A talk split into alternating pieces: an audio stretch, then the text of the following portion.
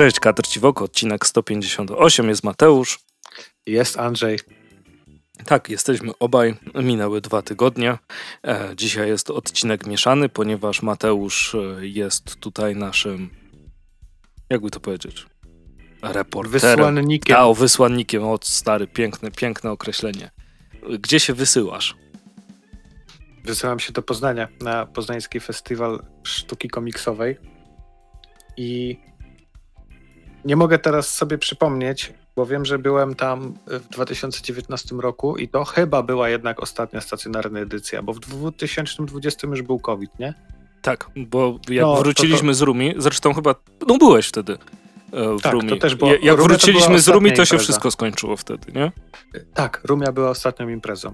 No. E, tak, zgadza się. Więc No bo my z Krzyśkiem 2000 wracając się zastanawialiśmy, czy nas zamkną, nie zamkną, co się będzie działo. Pamiętasz, tam były, że w Warszawie ktoś był i uciekł z dworca, nie wiadomo co, jakieś Tak, historie już, dziwne. już później się zaczynały te akcje, rzeczywiście. E, Więc tak, więc ostatnio byłem w 2019 roku, co też wiem z tego, że Marek Turek robił mi wrys na Wydziale Siódmym i zapisał datę. A, pięknie. I to był maj e, 2019, więc w 2020-2021 nie było. Mamy 2020 rok, więc wracam do Poznania po tej przerwie. E, oczywiście festiwal odbywał się online, mówimy tu o, o wersji stacjonarnej. E, więc tak, więc jutro nagrywamy w piątek, ja jutro jadę e, rano do Poznania. Coś tam dograsz. Samego, wracam tego samego Mhm. dnia, tak. Pla, plan jest taki, żeby złapać kilka osób na e, rozmowy, bo program jest dosyć ciekawy. Dobra, weź nie mów E. takich rzeczy, bo jak nie wyjdzie, to później się trzeba będzie tłumaczyć, że czegoś nie zrobiłeś. To... Nie, no jeżeli mi się czegoś nie uda lub, lub nie, nie złapię nikogo do rozmów, to wtedy sam nagram solo po prostu swoje wrażenia i podzielę się nimi z naszymi słuchaczami. Pięknie. To do tego przejdziemy e, za chwilę, więc jakby mm, struktura tego odcinka jest taka, że trochę newsików, ale nie dużo, bo ostatni czas dla wszystkich jest, jest bardzo trudny i pewnie dużo rzeczy przegapiliśmy. Jak coś, to jeśli jest coś, co chcielibyście, żebyśmy omówili, to koniecznie dajcie nam znać. Natomiast trochę newsów, e, reportaż Mateusza e, i na koniec sobie pogadamy już bezpośrednio o komiksikach. No i super. Co do newsów, to też jest tak, że mnie osobiście nic się nie rzuciło w oczy. Mhm. Często jest tak, że omawiamy w podcaście coś, co na przykład zauważyłem na Instagramie, zwróciło to moją uwagę, albo zrobiłem wow, jak przy tym Godzilla vs. Power Rangers, który No. swoją drogą się już okazał, ale jeszcze ukazał, ale do mnie jeszcze nie dotarł. Yy, Ale w tym, przez ostatnie dwa tygodnie nic takiego nie zapadło mi w pamięć, że, że, że chciałbym to omówić, więc może coś przegapiliśmy, a może po prostu nic się nie wydarzyło. No, ale z tych rzeczy, o których jakby mm, mo- możemy powiedzieć, zaczniemy od, y, od gratulacji może. E, serdecznie gratulujemy Berenice Kołomyckiej, e, że jej komiks e, Malutki Lisek i Wielki Dzik, oprócz Norwegii, o czym już wiedzieliśmy, że się e, ukaże, ukazał się również w Stanach. I to za, pomoc, za pomocą, co ja mówię? Na łamach wydawnictwa, tak się mówi? Tak, na łamach wydawnictwa No. Onipress, więc w sumie bardzo fajnego wydawnictwa, takiego już mm, znanego, można powiedzieć. No na pewno. Tak, no my myślę, że- że- Szczególnie na żeśmy- tamtejszym rynku, no to nie jest anonimowe wydawnictwo. No, dokładnie. Więc pierwszy tom już się ukazał, a drugi już jest zapowiedziany na listopad, więc, więc ekstra. Bardzo, bardzo się z tego cieszę i to jest świetny komiks, e, Jasne, że świetny tak. towar eksportowy. Ogólnie wszystkie nasze rzeczy gdzieś tam za oceanem to jest dobra nowina. Pan Żarówka też bardzo dobre e, recenzje tak, zbiera. zbiera. dobre recenzje. To, to też jest godne zauważenia i to jest dobre, że nasi twórcy się przebijają gdzieś tam za, oceana, za oceanem.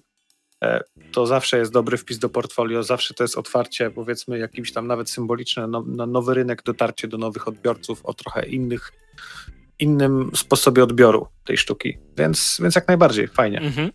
No, Gratulujemy. Do, dokładnie tak. A jeśli chodzi o wpisy do portfolio, to co tam MFK zmieniła?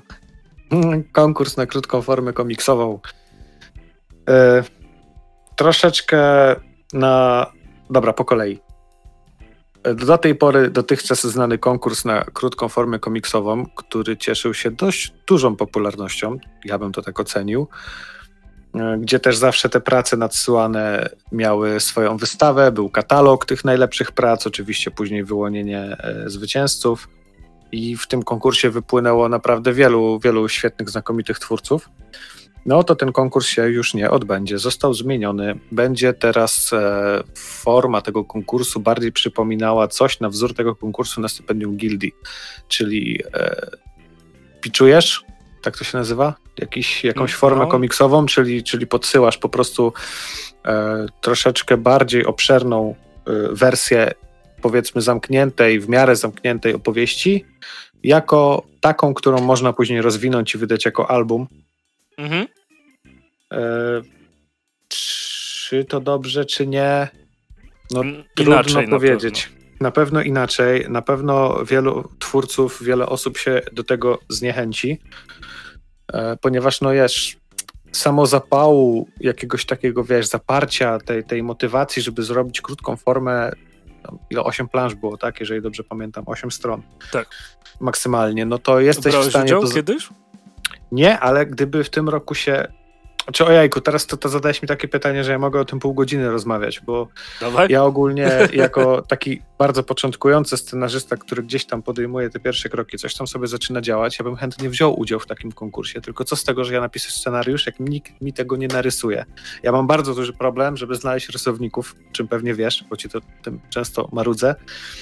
Więc nie wiem, może jestem po prostu za słabym scenarzystą, może nikt nie, nie chce rysować bez powodu, nie bez powodu, może, nie wiem, staram się, staram się rozwijać i tak dalej, ale, ale no miałbym duży problem z ze znalezieniem rysownika. Natomiast gdybym takiego znalazł, to chętnie wziąłbym udział, ale w konkursie na krótką formę, bo w Mhm. tym, w obecnej formie to jednak nie, dlatego że ten podesłany pitch, no to musi być e, dłuższy, no i to już jest coś ponad to, to musi być zapowiedź czegoś większego.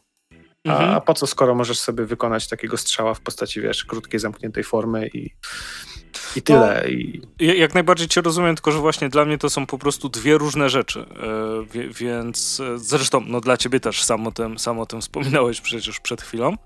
A ta krótka forma miała swój urok, katalog miał swój urok, chociaż nie dało się go dostać bardzo często. E, Jak byłem na... Starałem się zawsze odwiedzać te wystawy, żeby zobaczyć te, te krótkie formy. Fajnie się to czytało, no bo wiesz, mogłeś się przejść, przeczytać i tak dalej. E, raz brałem udział w tym konkursie i, i bardzo miło było zobaczyć swoje plansze. Znaczy swoje, nie żebym ja je rysował. Asia krótka je rysowała i były super. Tak. Rzekłem. E, ta, tak czy siak. E, no to, to było fajne, nie? Przy takim właśnie trochę piczowaniu.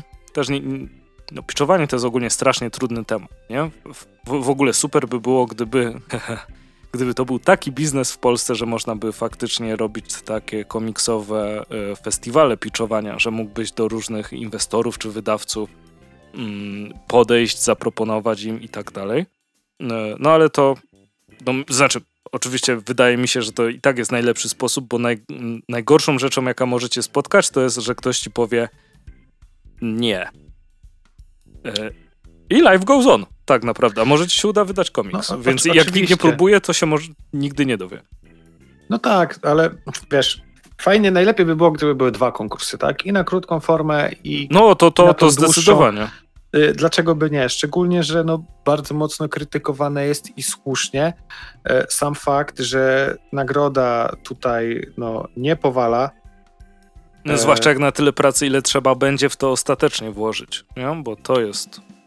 to raz, szczególnie, że wtedy organizator konkursu przywłaszcza sobie prawa, to, to już w ogóle jest słabo. E, Dwa, że no, są pewne ograniczenia, bo jeżeli dobrze pamiętam, taka e, praca, którą ty od 8 do 12 stron wysyłasz, to jest zapowiedź albumu, który ma mieć od Maksymalnie 100.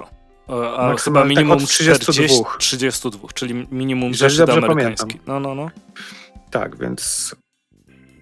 Więc wiesz, od 32 do 100 stron, a wiesz, dlaczego nie więcej? No mniej to trudno, ale dlaczego nie na przykład więcej? Nie? Skąd takie ograniczenia? No jest tutaj dużo pytań, a mało odpowiedzi.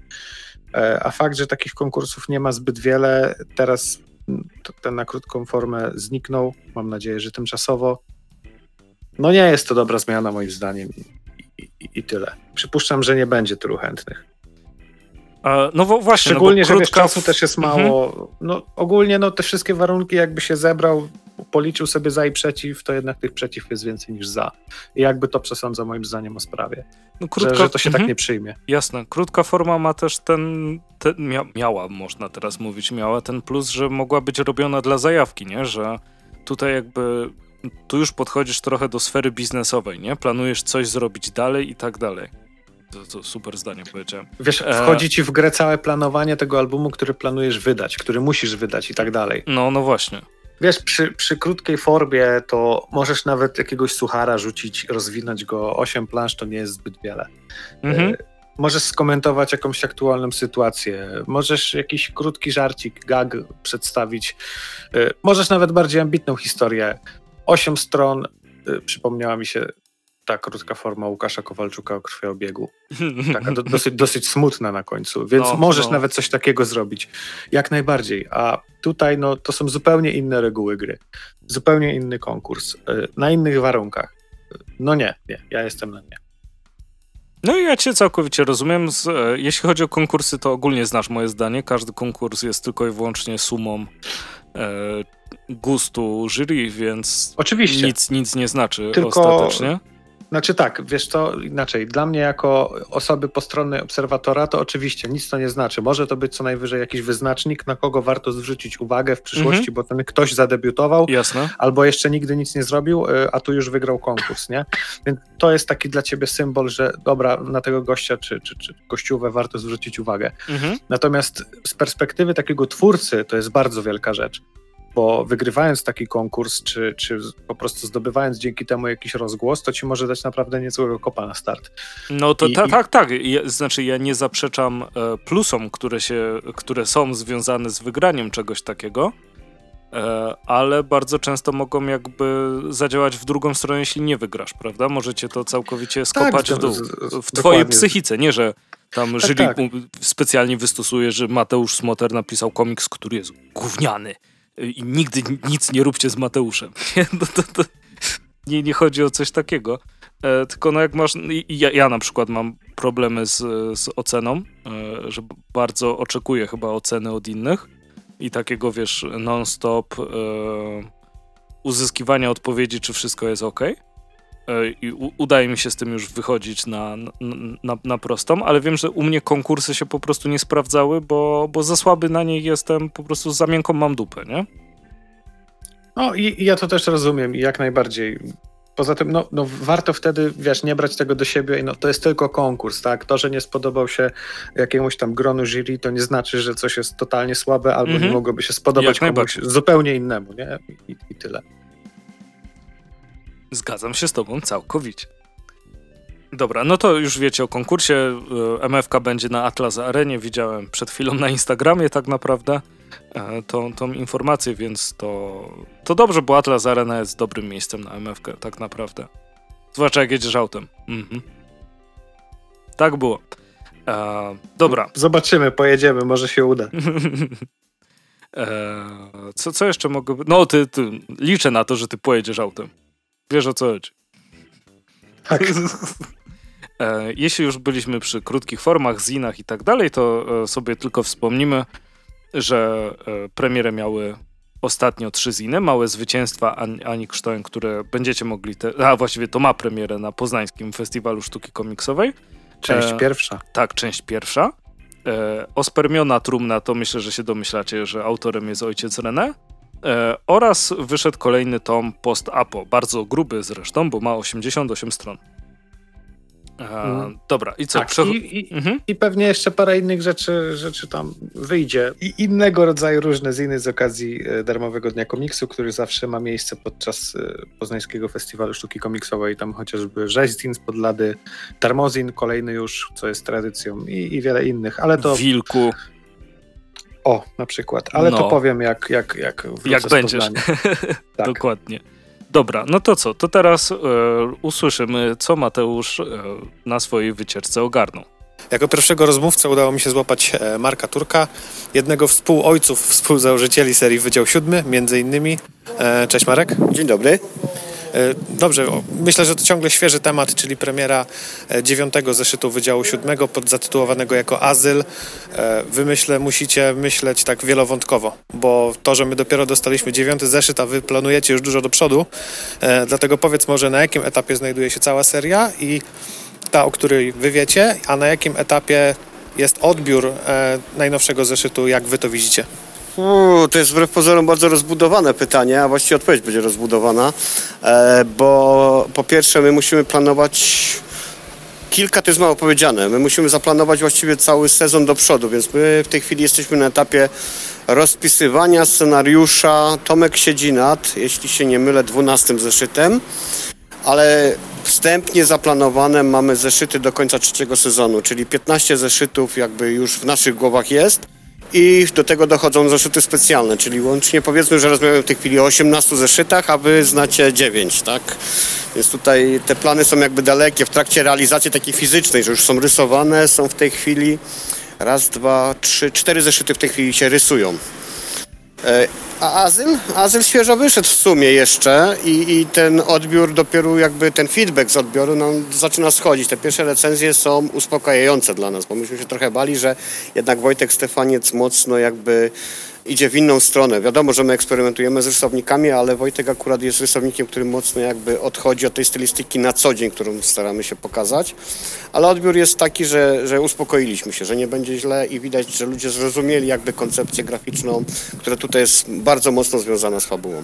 No właśnie, to jest to, że ta twoja wypowiedź, twoje odpowiedzi na, na moje pytania znajdą się w tym samym odcinku, w którym my Azyl omawiamy. Ty tego jeszcze nie wiesz, no wspominamy tam o tym, że taki macie dobry instynkt, jeżeli chodzi o dobieranie rysowników.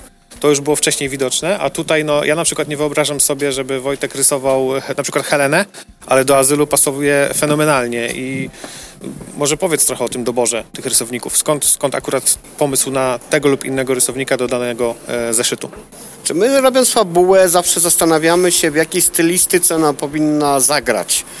I, I zazwyczaj staramy się nie szukać jednego konkretnego rysownika, tylko znaleźć ludzi, którzy pracują w danej stylistyce i z nimi rozmawiać. Czasami jest tak, że pierwszy strzał jest od razu strzałem z potwierdzeniem, czyli rysownik tak, jestem zainteresowany, czekałem na taką ofertę, bo i takie są e, sytuacje i, i najczęściej to wypala. Czasami jest tak, że rysownik się wycofuje w trakcie, niestety z różnych względów, ale, ale, ale to wydaje nam się, że, że jak do tej pory no nie tyle instynkt, co znajomość tego, jak ludzie pracują i co robią, w jakiej estetyce się e, fajnie czują, e, pozwala nam na dopasowanie e, tego twórcy, rysownika do fabuły, którą mamy wcześniej. Ale my też troszeczkę jakby już robiąc scenariusz myślimy o tym, kto, kto ma siąść za sterami i wziąć to piórko i jakby dopowiedzieć to do końca często się udaje, często jest kontrowersyjnie i ludzie jak po jakimś czasie dopiero sobie układają, że to rzeczywiście tak ma być, a czasami te, te kontrowersje są przez długi czas. No, w, przypadku Piotra Nowickiego, czyli Jaszcza, no te kontrowersje są do dzisiaj, że on się tam pojawił. Dla mnie to jest idealny człowiek w tym miejscu, i, i ale mówię, no, ludzie się ciągle jakby spierają o, te, o to zagranie ale jak spojrzymy sobie na serie amerykańskie, to jest w ten sposób też często rozwiązywane, że jeżeli, ja wiem, że w Polsce to nigdy nie wybrzmiało, ale Image powstając jako, jako wydawnictwo, e, budował sobie e, historię swoich superbohaterów wstecz. I oni zatrudniali rysowników, którzy pracują w danej styli, e, stylistyce i od, jakby stworzyli komiksy w stylistyce lat 60. czy 70. I to nikomu tam nie przeszkadzało. U nas to jest jeszcze ciągle jakby jakiś problem z e, percepcją czytelnika, że on oczekuje, że nowy komiks będzie narysowany w, nowocze- w tym nowoczesnym stylu e, i, i to czasami nie wybrzmiewa do końca. Akurat w przypadku Wojtka to zagrało moim zdaniem idealnie i widać, że czytelnicy podłapali, że tak ma być. I, i są, re, są recenzje, gdzie rzeczywiście oni też sygnalizują, że nie są fanami tej stylistyki, ale w tym zeszycie im to jak najbardziej odpowiada. E, jesteśmy, spotkaliśmy się przy okazji Poznańskiego Festiwalu Sztuki Komiksowej, e, gdzie również jest, odbywa się taka inicjatywa Dzień Darmowego Komiksu, e, w którym ty również brałeś udział, z czymś, co przerodziło się później w cały zbiorek pod tytułem Mr. Silence. Może opowiedz trochę o tej idei darmowego komiksu, promocji komiksu, samej idei Poznańskiego Festiwalu. Jak Ci się tutaj podoba? Co możesz o tej inicjatywie powiedzieć? Znaczy ja zawsze chciałem brać udział w inicjatywach właśnie tego Dnia Darmowego Komiksu, bo to jest inicjatywa, która od lat jakby krążyła wokół Polski, a akurat Poznań mocno w to wszedł i i promuję ten darmowy komiks co roku i e, to nie jest formuła dla każdego, wiadomo, nie każdy ma czas, nie każdy jest w stanie to zrobić. Ja sobie po prostu wymyśliłem, że zrobię album i to się udało w końcu, który będzie się składał z epizodów, które będę mógł wcześniej publikować. A akurat e, Poznań stwarza taką możliwość, żeby te epizody można było publikować i, miałem tą wolną rękę, że przez trzy edycje mogłem udostępniać jakby fragmenty, które stanowiły odrębne e, historie, e, które potem mogłem sobie dołożyć czy złożyć z nich album, e, który wyszedł już w normalnej formie. I to jest jedno z rozwiązań, ale bardzo dużo osób korzysta z tego, że tutaj mogą pokazać jakieś krótkie rzeczy, nad którymi pracują, mogą pokazać fragmenty swoich albumów, bo to często się tu zdarza, że można zobaczyć jakby wstęp do jakiegoś albumu, czy jakiegoś większego projektu właśnie w formie darmowej. I to jest fajna promocja. Fajnie by było, gdyby, gdyby tego było jeszcze więcej i gdyby więcej ludzi tu przychodziło, bo mam wrażenie, że jednak do ludzi nie do końca dociera, że można sobie przyjść i po prostu wziąć komiksy. No, także, ale, ale sama idea fajnie, że udaje się realizować już od dłuższego czasu i że to, że, że to jest. Że to jest i cieszy się jakąś jednak popularnością. E, Dobrze, myślę, że z mojej strony to wszystko. Postaram się złapać jeszcze kilku innych rozmówców. E, Dziękuję Ci za te kilka pytań. Jeżeli chcesz coś przekazać naszym czytelnikom jeszcze, to proszę bardzo. Czytajcie polskie komiksy. Jako mój drugi rozmówca e, Piotr Jaszczynowacki. E, Cześć. Cześć, witam.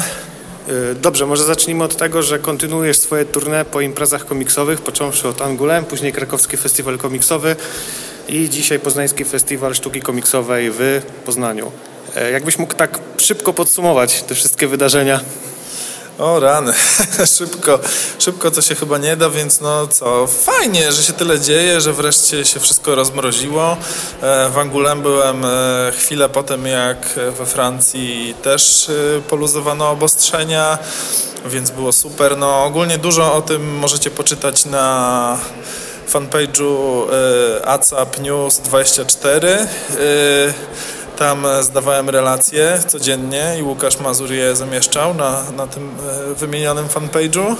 W Krakowie było fajnie, sympatycznie. e, Byliśmy tam z ekipką przyjaciół.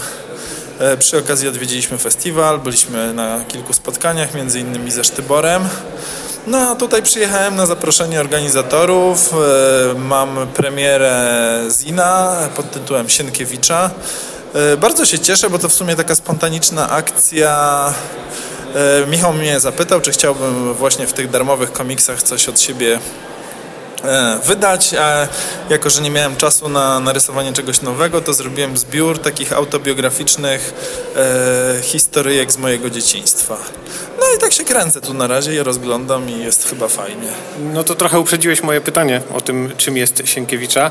Gdybyś mógł troszeczkę jeszcze rozwinąć e, i powiedz też, co najbardziej Cię interesuje spośród innych termowych dostępnych tytułów. E, rozwinąć. E, To są takie, jak już wspomniałem, autobio, historyjki, e, troszkę podkoloryzowane czasami, bo czasem wspiera mnie scenariuszowo Bartek Sztybor. To była taka współpraca na zasadzie opowiadałem Bartkowi jakąś historię, a on, jako że jest fachowcem od opowiadania historii, to trochę tam nadawał temu jakiegoś takiego fajniejszego flow, żeby to po prostu dobrze się czytało jako komiks, delikatnie to e, koloryzując. Ale niektóre są, e, niektóre z tych historyjek są zupełnie autorskie. Niektóre są kolorowe, kolorowane przez Grześka Nitę. To były w ogóle komiksy w większości, które już ładnych parę lat temu powstały. Yy, I kurczę, zapomniałem, że mam też yy, w podobnym klimacie w czwartym klopsie historyjkę, bo bym ją jeszcze dorzucił do tego zbiorku, ale to mi się już przypomniało za późno. Natomiast z rzeczy, które tutaj są, no to co, że w pierwszej kolejności złapałem chyba Wilka, bo jest jakiś e, krótka historyjka. To e, ku mojemu rozczarowaniu bardzo cienki zinek, bo to są cztery strony zaledwie. E, z- Spell e, zebrał swoje paski te e, ekologiczno-klimatyczne i to bardzo fajnie wygląda. Co jeszcze złapałem? A, Tomka Niewiadomskiego do scenariusza Michała Traczyka. Yy, Jestem wielkim fanem twórczości Tomka, więc no, musiałem to po prostu wziąć.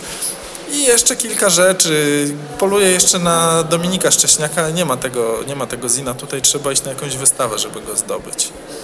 No to życzę Ci, żeby udało Ci się znaleźć. Mam nadzieję, że, że uda się połapać.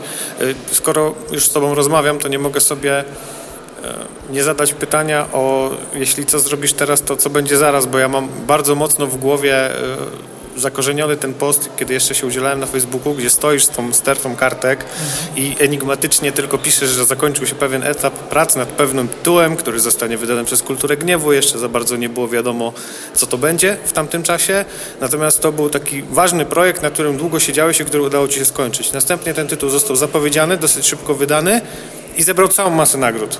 E, Jak e, ty jako twórca możesz powiedzieć o właśnie tym procesie twórczym, zamknięciu go i później, gdy spływał do ciebie feedback, spływały te wszystkie nagrody.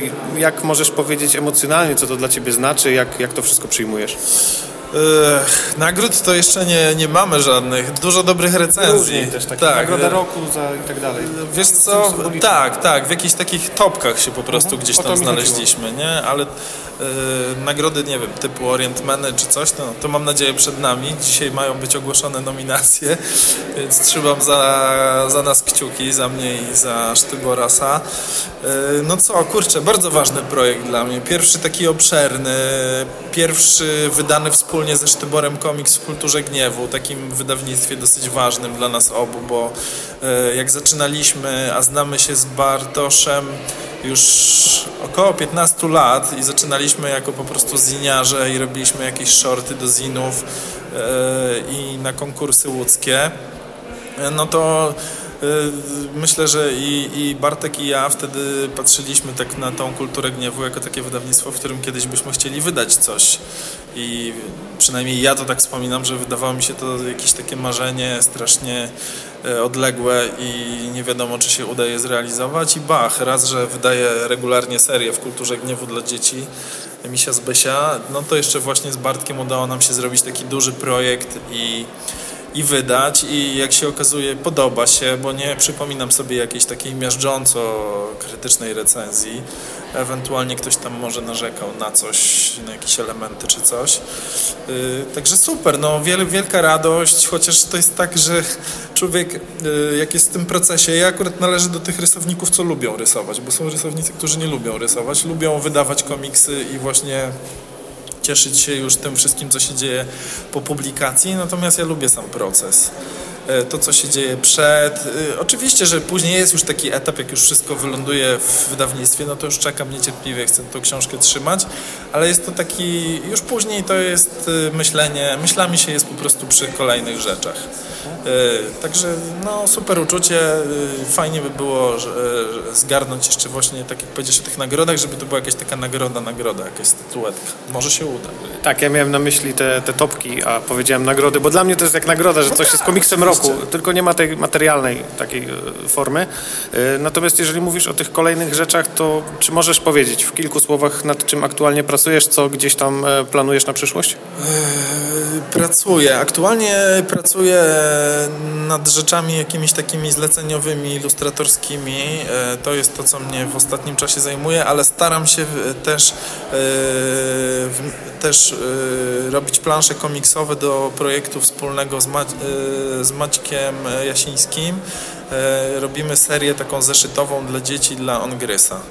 E, I jeden zeszyt już mam narysowany i teraz muszę narysować drugi. Zacząłem go rysować, bo Leszek Kaczanowski e, zacznie wydawać tę serię dopiero w momencie, kiedy dwa zeszyty będą gotowe. Czyli rozsądnie no, ma doświadczenie, bo wydaje Wydział 7 i wydaje Żbiki, więc pewnie wie co robi. E, No ale chciałbym to bardziej się na tym skupić, no ale jest to taki e, projekt e, który robię, kiedy nie mam zleceń, albo staram się przetykać zleceniami na zasadzie, że jednego dnia robię coś do roboty roboty, a drugiego rysuję sobie komiks.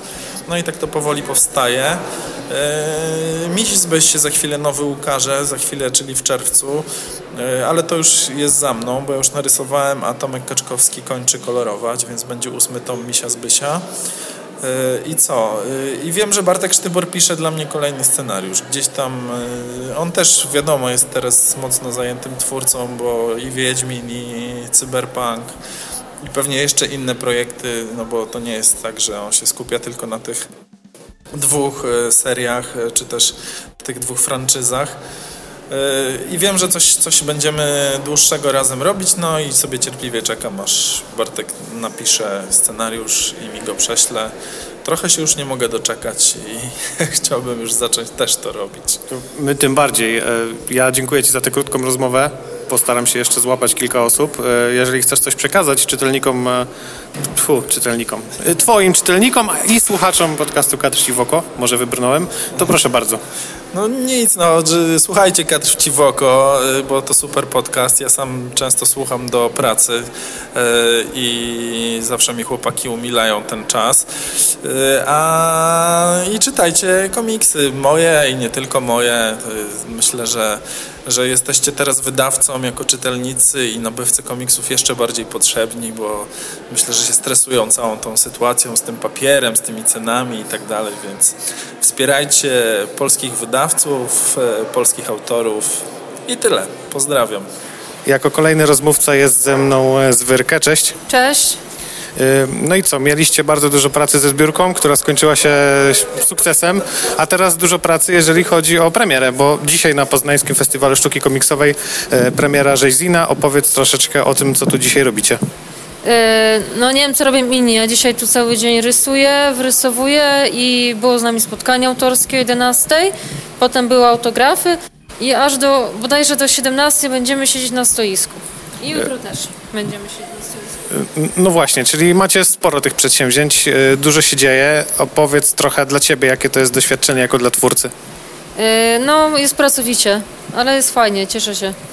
No tylko, e, no, fajnie jest widzieć, że, to, że tylu ludzi jest, bo większość ludzi przychodzi za swoimi rzezinami, to są wspierający nasi, a mniej ludzi kupuje, że tak fajnie, że oni tu przyjechali po te rysunki, że to do nich trafiło, pod, pod strzechy, do piwnic, do rzeźni, nie wiem, do zakładów pogrzebowych.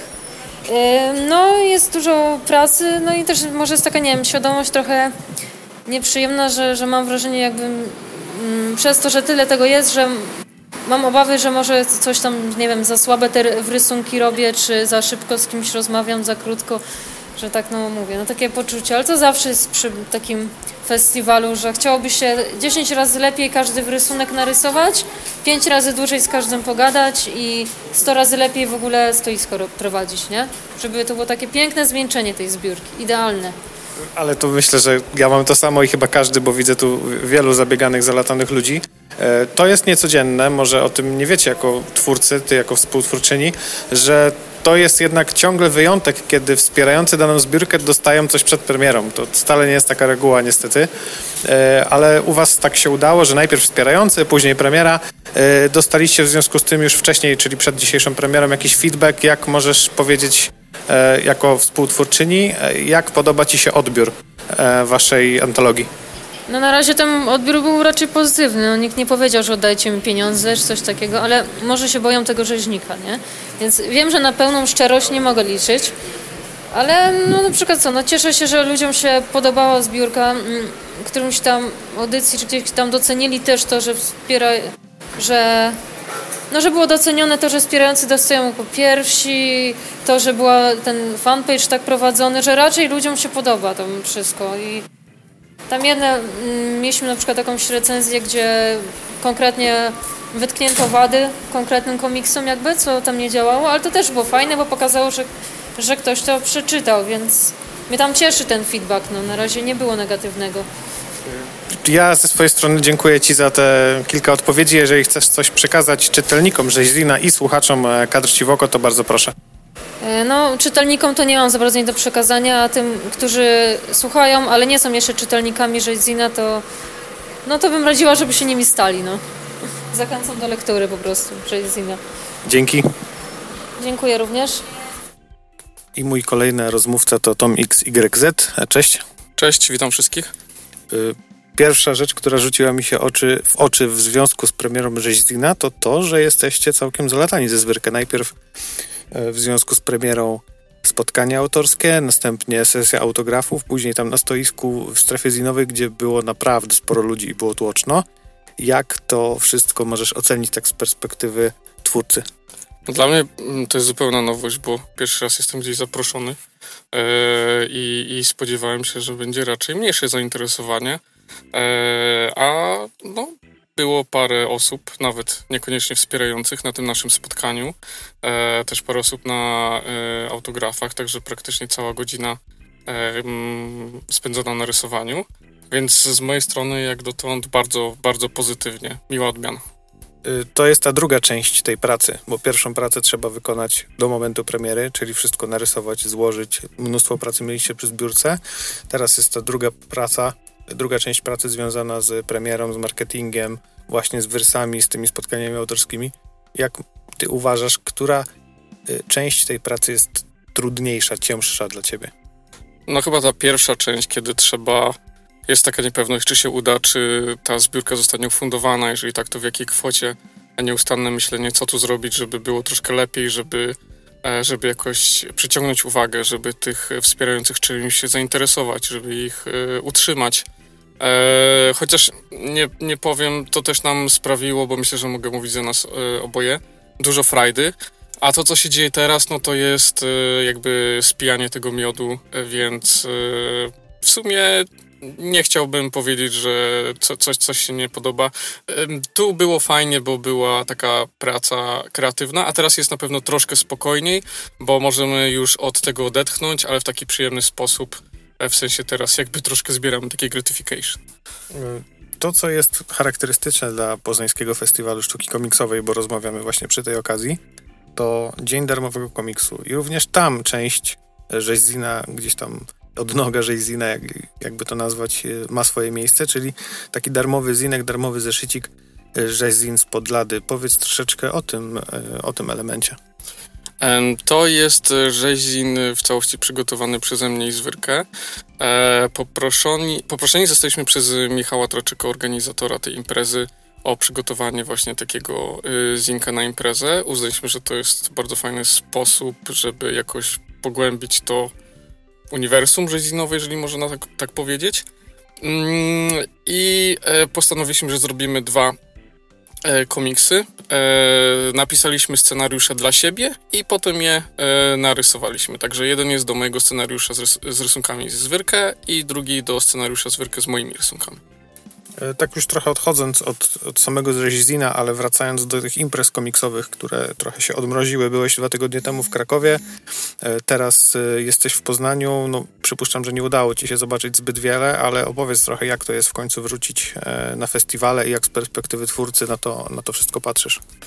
Bardzo fajnie, bo ja miałem wielki głód festiwali i on się akurat zbiegł w czasie z pandemią i bardzo ubolewałem na tym, że nie mogę nigdzie jeździć. E, teraz powoli sobie odbijam to wszystko. W Poznaniu jestem pierwszy raz na tej imprezie. Póki co jest ekstra, bardzo mi się podoba. E, zrobiła na mnie duże wrażenie. No, miasto znam już wcześniej, ale biblioteka przede wszystkim. Dużo rzeczy tam gdzieś mogło być nie do końca. Mm, organizacyjnie dopiętych, ale to jest wina pandemii. Nie do końca było wiadomo, czy to się odbędzie stacjonarnie, czy, czy, czy hybrydowo, czy online. E, no, rzeczywistość, w jakiej musimy działać. Na szczęście myślę, że e, organizatorzy wyszli z tego obroną ręką, także naprawdę cieszę się, że tu jestem e, w Poznaniu. Dziękuję Ci za tę krótką rozmowę i jeżeli chcesz coś przekazać e, swoim czytelnikom swoich komiksów oraz słuchaczom podcastu Kadr Ci w oko, to bardzo proszę. Dzięki za miłą rozmowę. Pozdrowienia dla wszystkich słuchaczy Kadr Ci w oko i co mogę powiedzieć? Mały apel, czytajcie polskie komiksy. Pozdro. No dobrze, ja już wróciłem do domu. Co prawda byłem jedynie około 6 godzin yy, i wróciłem dosyć szybko, ponieważ już około 15 się zbierałem, więc nie zdążyłem zobaczyć wszystkiego, natomiast yy, i tak wróciłem zadowolony i uważam, że Poznański Festiwal Sztuki Komiksowej przynajmniej tego jednego dnia, ten krótki wycinek sobotni, to była bardzo udana impreza. Zaczynając od początku, na pewno chwali się to, że mamy kolejną edycję stacjonarną po trzech latach, e, ponieważ ostatnia, jak wspominaliśmy, była w 2019 roku. Chwali się to, że program imprezy zawsze jest drukowany e, razem z taką mapką. To za tutaj za oprawę graficzną odpowiada Spell, więc jest to atrakcyjne. Dzięki temu można wszystko odnaleźć. Nie jest tak łatwo wtedy się zgubić. Bez tego byłoby na pewno łatwiej się zgubić niż, niż mając tę mapkę. E, co dzisiaj? Dzisiaj udało mi się spotkanie z redaktorami i twórcami antologii Rzeźzin zobaczyć. E, następnie sesję autografów odwiedzić, tu gdzieś wymienić komiks, tu gdzieś złapać jakieś wrysy, tu gdzieś coś kupić na strefie wystawców. Spotkań oczywiście, prelekcji było dużo, dużo więcej, ale nie da się być e, w kilku miejscach jednocześnie. Organizacyjnie moim zdaniem wszystko grało, nie było jakichś wielkich zgrzytów. Gdzieś tam w okolicy, znaczy toalety były, gdzieś tam w okolicy jakieś jedzenie można było zakupić. E, jeżeli chodzi o oznaczenie imprezy, to wydawało mi się, że było słabo. Jedynie plakaty w oknach, nie było jakichś strzałek, wskazówek, drogowskazów. E, wydaje mi się, że na tej ostatniej edycji stacjonarnej w 2019 było to oznaczone trochę lepiej. Jeżeli chodzi o frekwencję, to moim zdaniem było naprawdę ok, chociaż słyszałem od wielu osób, że jest dosyć mało ludzi. Wydaje mi się, że gdyby było więcej, to byłoby już ciasno, a tak to było na styk, a momentami naprawdę było sporo osób. Tam na piętrze, gdzie była strefa zinowa, było naprawdę tłoczno. Co prawda to nie było jakieś wielkie pomieszczenie, ale fakt, że było tłoczno. Kolejki do zinów były dłuższe niż do tych komiksów amerykańskich i to naprawdę e, z niezależnych pozycji tych polskich darmowych e, komiksów w ramach darmowego dnia komiksu to były naprawdę grube kolejki. Niektórzy to wiadomo brali po, dwie, po dwa tytuły, po dwie pozycje, wracali na koniec kolejki, by odebrać znowu. E, I były to naprawdę ciekawe tytuły. E, szczególnie chyba ten rzeź z Podlady i Wilku się cieszył bardzo dużą popularnością, chociaż miał tylko cztery strony. E, co jeszcze? No niestety nie udało mi się złapać tyle osób i nagrać z nimi krótkich rozmów, ile bym chciał. No, warunki były takie, jakie były. Na zewnątrz, wiadomo, samochody i dosyć silny wiatr, który wiał, natomiast wewnątrz sama architektura budynku, czyli bardzo wysokie sklepienia, yy, bardzo szerokie, duże pomieszczenia objętościowo, no, sprawiały, że był pogłos, yy, dużo, dużo osób na miejscu, więc no, nie było takich warunków, żeby móc swobodnie nagrać rozmowę w dobrej jakości.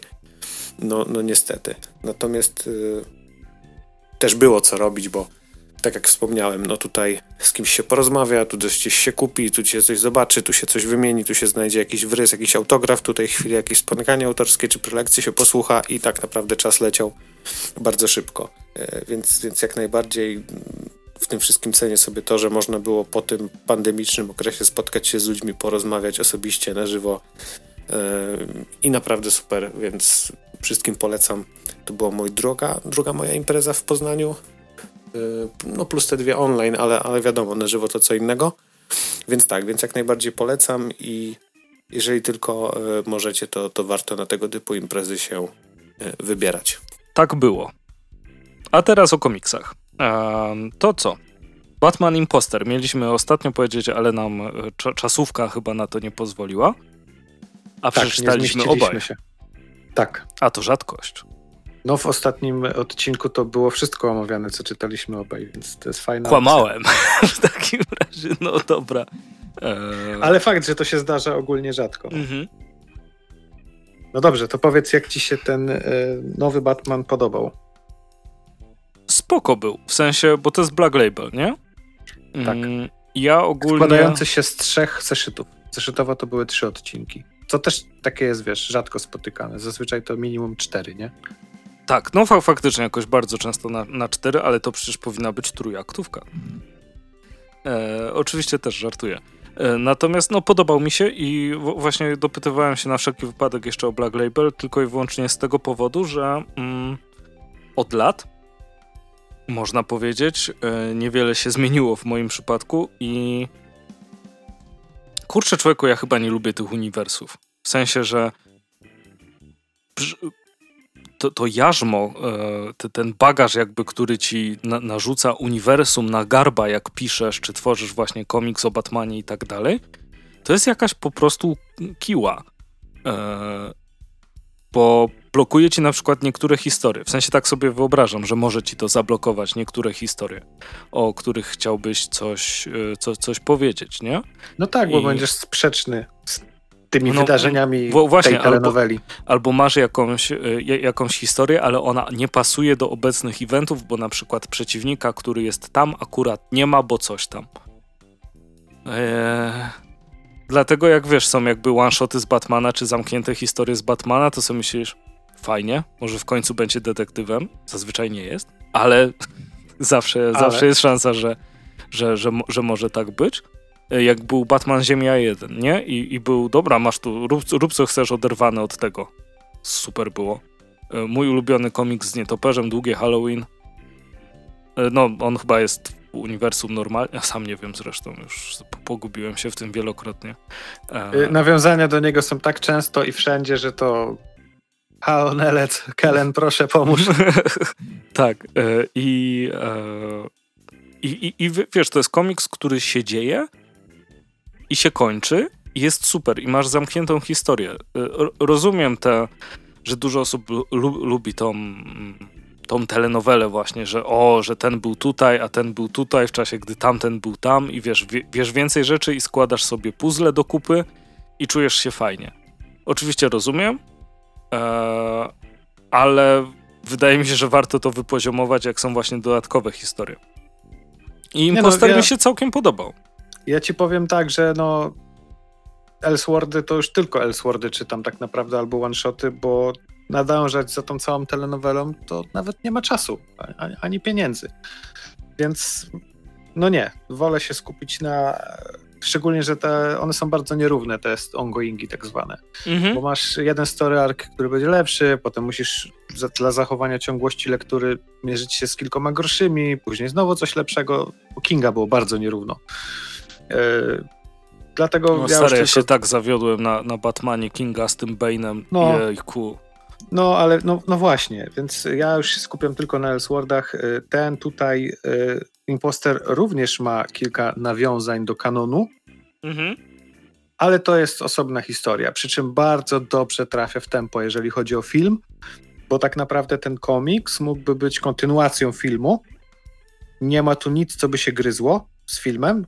To znaczy, że wiesz, ktoś w filmie zginął, a jest w komiksie. Nie, to, to, to by mogła być tak naprawdę kontynuacja, która się dzieje w kolejnym roku, bo tu jest nawet chyba wspomniane, że to jest trzeci rok Pierwszy. w tym, w tym komiksie. No a nie? I- jeszcze sobie ostatnio czytałem Serio? oficjalny opis. Dobra, bo mi się wydaje, że, że tu nawet ta pani detektyw, która tam jest, coś O, wspominała. w, w oficjalnym opisie jest Bruce Wayne's mission as the Batman has only been underway for a year or so. A, dobra. E, Z treści, z treści to mogłaby być kontynuacja filmu tak naprawdę, bo Ale to prawda. kurde, nie chcę spoilerami rzucać, ale, ale są tu takie no, wydarzenia, które no jakby mogłyby nawet wynikać bezpośrednio z filmu. Aha. I jest to ok. Są tu nawiązania do, do kanonu, jak chociażby tam ktoś wspomina, no myślałem, że znowu ktoś otruł wodę, nie? No to wiadomo, No że, tak. że, że człowiek, który się śmieje. Ale to są takie subtelne, że ktoś, kto nie zna pozostałych komiksów, to nawet tego nie odczuje. Mhm. Ktoś, wiesz, mo- mogłeś iść do kina, film mógł ci się spodobać, to może być pierwszy komiks, jaki przeczytasz i będzie ok, nie? Nie będzie ci, ci raczej nic zgrzytać.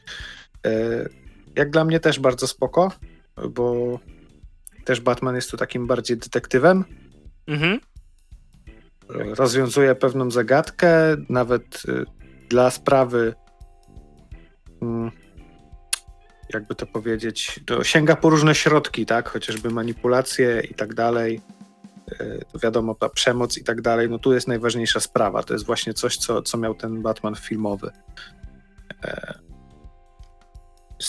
Scenariusz jest również spoko, bo tu jest właśnie ten Batman, który jest detektywem, takim jeszcze trochę żółtodziobem, daje się podejść, popełnia jakiś błąd, no bo nie jest jeszcze tym doświadczony, nie? Tak, no to, to Więc- już jest więc- trochę Batmanowa klisza, nie? Że jak Batman jest na początku, to, to można go podejść i tak dalej. Klisza jakby z tym sobowtórem to też jest no, w sumie popularna rzecz czy no, w kulturze, nie? No tak, ale to wiesz, to, to się klei, nie? Ta, nie, wiesz, no to najważniejsze. Batman działa, już tam pojawił się, już ludzie Mhm. zaczynają się godzić, że jest, dalej nie wiadomo kim on jest, no to skoro mafia widzi, że no rzeczywiście gość nam daje po tyłku, nie możemy sobie z nim poradzić, no to spróbujemy go podejść z tej strony, nie? Że, że, że pojawia się sobowtór, który zaczyna wykonywać egzekucję i, i robi mu dobry PR i to jest nawet w sumie bardziej skomplikowana sprawa, bo nawet jeżeli taki bandyta czy, czy sobowtór zostanie złapany, no to tak naprawdę już nigdy nie wiesz, który Batman został złapany, nie? No, no, no, mle- mleko się rozlało, nie? Więc krew się rozlała, więc poruszane są tu te, tego rodzaju motywy i, i to jest bardzo spoko, nie? To jest Mhm. w zasadzie taki mo można powiedzieć kryminał, trochę bardziej rozwinięty, z dużą ilością akcji, ale, ale taki bardziej kryminał, nie? Tak, i, i bardziej wydaje mi się, że o Batmanie niż o jego sprawach. No, jako postaci i Tak, jej o, głębi no, no, no. psychologicznej. Tak, właśnie, że, że to jak na przykład w długim Halloween oczywiście Batman jest główną postacią i znowu się odwołuje do tego komiksu, ale jakby wiesz, śledzisz tą treść tej, tej sprawy, co się dzieje, kolejne zabójstwa i tak dalej. A tutaj mam wrażenie, że ta cała sprawa jest trochę tłem do tego rozliczania się e, z Batmanem. Tak. I to y, są tu- bardzo fajnie wychodzi. Tak. Tak naprawdę no, są tu jego relacje z dwiema kobietami. Jedna jest powiedzmy psychologiem, druga jest, to chyba nie będą spoilery, policjantką. I tak jakby na tym się głównie ta sprawa opiera. W pewnym momencie już pomyślałem, ojejku, znowu będzie to marudzenie, ale nie. Ale, ale nie było tak źle. Więc fabularnie jest to całkiem dobrze sklejone, nic nie zgrzyta. Jest to, jak ja to powiedziałem ostatnio, kiedy, kiedy skończyliśmy nagrywać, a nie zdążyliśmy omówić tego komiksu, że jest to całkiem przyzwoity komiks. I jakby taka opinia to moim zdaniem idealnie określa ten komiks, że jest to po prostu nie jest jakiś wybitny, który będziemy wszyscy wspominać po latach, tak jak e, Długi Halloween właśnie, Mhm. które też wspominałeś, ale też nie jest to zły komiks. Całkiem przyzwoity komiks o Batmanie, jeżeli ktoś poszukuje takiego Elseworlda, czy jakiejś lektury na raz, to I rysunki. Sorrentino. Y, Zaraz do tego przejdziemy. Dobrze. Sz- sz- sz- Szczególnie wiesz, po y, seansie w kinie. To, to naprawdę można powiedzieć fajne uzupełnienie, nie? Mhm. A teraz Sorrentino. Co, co, co, co mógłbyś rozwinąć na, na temat rysunków Włocha? To bardzo ładne rysunki, bardzo mi się podobały. I e, ten klimat tego mroku, który jest, ta, ta gra kolorami uzupełniającymi, e, trochę tak przypominająca czasem te e, amerykańskie policyjne koguty, nie? Z, z czerwienią, z błękitem i tak dalej. E, no ni- niesamowite wrażenie robi I, i to rozmycie się właśnie tego impostora, że, że Batmany ci się zaczynają zlewać, nazwijmy to, e, w pewnym momencie, no, no ekstra robotę robi. To A ja właśnie hejtuję. hejtujesz. Tak, znaczy wiesz, y, inaczej. Y, Sorrentino jest świetny. Y, I tutaj mamy też kolory Jordi, nie wiem, Belair. Nie potrafię wymówić nazwiska. Oni już ze sobą nie, nie, nie jeden raz współpracowali. Bardzo dobrze się znają i uzupełniają. Pod względem wizualnym jest ok, jest super. Tylko u Sorrentino ja mam ten problem, że on korzysta bardzo często z tych zabiegów y, takich typowo wizualnych, mam ten komiks i go tu teraz kartkuję, że na przykład wiesz, w kadr, jak na przykład masz onomatopeję, bo ktoś wystrzelił z pistoletu, jest blam. To blam to jest tak naprawdę w litery jest wrysowany treść kadru. Nie wiem, czy, czy, czy kojarzysz, o co mi chodzi. Tak, wiem o co ci chodzi, Czyli no. wydarzenia z kadru dzieją się wewnątrz tego napisu. I tu są takie, wiesz, zabiegi. To było szczególnie widać w tym komiksie e, Zabójczy Uśmiech. E, bardzo, No, no, no, dużo, okej. bardzo dużo takich graficznych, wiesz, myczków typu, wiesz, o tu jakiś e, w kształcie nietoperza kadr i tu w środku wszystko wpisane, czytasz to z ruchem wskazówek zegara, wiesz, jakieś zbliżenia. E, dużo takich zabiegów, które moim zdaniem są już aż przesadzone i do bólu. Bo to tak jakbyś oglądał, wiesz, film typu jakiejś akcji i co chwila ci się włącza bullet time, albo jak u Zaka Snydera co chwila slow motion. Po prostu jest tego J.J. Abrams, momencie- flara w oczy. To klasyk. Na przykład jest, jest tego już w pewnym momencie aż za dużo. Tu na stronach, jak sobie wybierzesz nawet jakąś losową planszę, to się dzieje tak dużo i czytanie, oglądanie tego mnie po prostu spowalnia. Muszę wszystko ogarnąć wzrokowo i poczekać z czytaniem dymku. Dzieje się aż za dużo i, i nic jakby z tego nie wynika. Dalej, to są świetne rysunki, ale strasznie mnie zmęczyła lektura tego komiksu. Mhm. E, przy czym. A czytałeś chciałem- zmęczony? y, nie, nie, to było chyba rano, gdzieś tam w którąś sobotę. Wyspałem się nawet i sobie zasiadłem po śniadaniu do lektury i naprawdę przeczytałem go na raz, ale bym tak mnie wymęczył.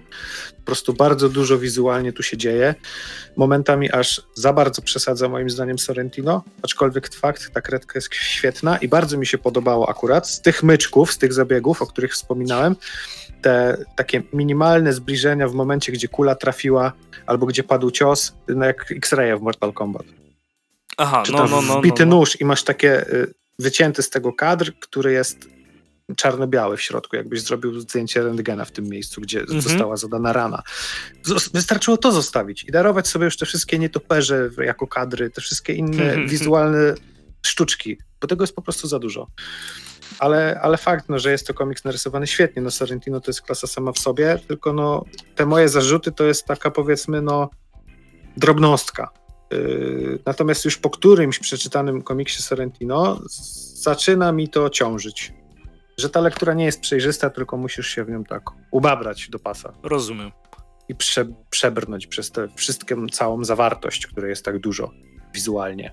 Nasypane po prostu brokatem, ozdobnikami, posypką, zamiast, wiesz, masz to ciastko i po prostu milion ozdób, nie? To już w pewnym momencie zaczyna być dla mnie za dużo. Zrozumiałe. Ale ja akurat się w tym odnajdywałem. E, Może też miałem bardzo dłuższą przerwę w, z czytaniem Batmanów. Wr- Wrócę za jakiś czas sobie do Impostera, to e, zobaczymy, czy czas to zweryfikuje. Czy przechodzimy dalej? Tak, no podsumowując tak na szybko, no to mówię, to jest przyzwoity komiks. Jeżeli film się Mhm. podobał, to komiks też wam się powinien spodobać. No taki w Więc- klimacie właśnie. Tak, więc warto po niego sięgnąć. Jeżeli nie chcecie ryzykować wydania gotówki, zawsze warto od kogoś pożyczyć, lub jeżeli macie możliwość, to z biblioteki. Zawsze też będę podkreślał, kiedy tylko będę mógł, że, że korzystajcie z bibliotek. To oczywiście ma taką możliwość, ale jeżeli film wam się podobał, to myślę, że, że, że komiks też. Tak, no i e, oczywiście, co jest ważne w ryzykowaniu komiksów z Batmanem, pamiętajcie, że superbohaterów akurat e, ekstremalnie łatwo jest później odsprzedać. Jakby się wam nie spodobało. No, No to co, następny komiks, o którym e, chciałem ja powiedzieć, to jest Cowboy z Shaolin, szwedzki bufet. Mm, Joffa Daroła, wydany przez Kabuma, wydany przez Dark Horse'a. Bardzo szybko w ogóle e, się pojawił ten komiks kolejny. Mm, Po raz kolejny y, tutaj pocztóweczki, mm, mm, przepiękne. Były dokładane. Zawsze mi się podoba to, że e, Kabum przygotowuje bardzo fajne rzeczy e, polskie do zagranicznych komiksów. Czy to była okładka do Frankensteina, czy to były świetne grafiki Kuby Babczyńskiego e, przy Umbrella Academy e, i tak dalej, i tak dalej. No i pocztówka Łazura tu w przypadku drugiego tomu Shaolin Monka, aha, już mogę mówić po polsku, Kowboja z Shaolin. I co? W ogóle nie wiem, czy ty e, czytałeś Kowboja z Shaolin wcześniej w oryginale? y, w oryginale tak i dosyć dawno temu i chyba nawet nie wszystko, co wyszło. Więc jakieś tam mgliste pojęcie, pojęcie mam. A, to powiem ci, że może odświeżając twoją pamięć. Oczywiście Geoff Darrow to jest w ogóle jakiś geniusz, jeśli chodzi o projektowanie tych kadrów, o e, rysowanie dynamiki. W ogóle to, że on na tym komiksie, który ma, nawet nie wiem ile ma stron, bo oczywiście nie, nie, są napisane, ale to dobrze. Nie wiem, ze 100, więcej chyba. Tak czy siak, nie będę teraz przecież tego liczył. E, może można sprawdzić na Gildii, pewnie zrobię to za chwilę. Mm. On w całym tym komiksie upchnął może 3 minuty akcji. E, W sensie, jakby to był film, to pewnie ten komiks trwałby 3 minuty. E, Jeśli chcecie kupić, żeby poczytać e, sobie fajną historię, no to przy drugim tomie e, Cowboya z Shaolin mo moglibyście się zdziwić. Dlatego, że e, większość tego komiksu to jest jedna walka. I teraz przerwa na kaszlnięcie.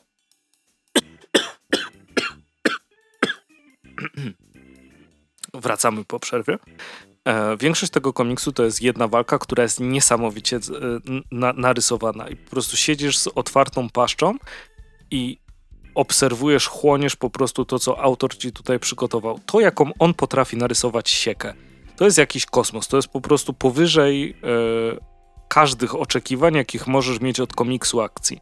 Jako statyczne medium narysowanie tutaj dynamicznych rzeczy zawsze jest, jest wysoko punktowane, ale tutaj Geoff Darrow po prostu nie, nie wiem człowieku, co on zrobił.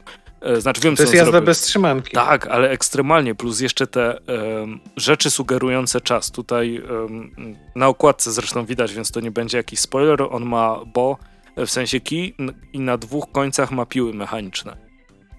I na, w nagłówku strony jest pokazane, ile jest jeszcze benzyny. I ty w sumie wiesz, że ona się zaczyna kończyć. I już się zastanawiasz, co, za, co zrobi za 20 stron, jak wybije kolejne 85 zombiaków. co będzie się działo dalej. I to się napędza, napędza, napędza i ty po prostu, wiesz, wertujesz te strony, ale nie wertujesz ich tak szybko, jak ta piła mechaniczna by ciała, dlatego że tam jest tyle szczegółów w człowieku, że jest szansa, że hmm, jak będę leciał tylko i po prostu akceptował to, co jest, to jest szansa, że przegapię coś, co tam zostało ukryte. I przegapiłoby się po prostu e, to, jak dobrym rysownikiem e, i projektantem, bo wydaje mi się, że przy takim czymś, przy właśnie zaprojektowaniu, stworzeniu komiksu, gdzie jest aż taka dynamika, aż taka płynność, filmowość, można powiedzieć.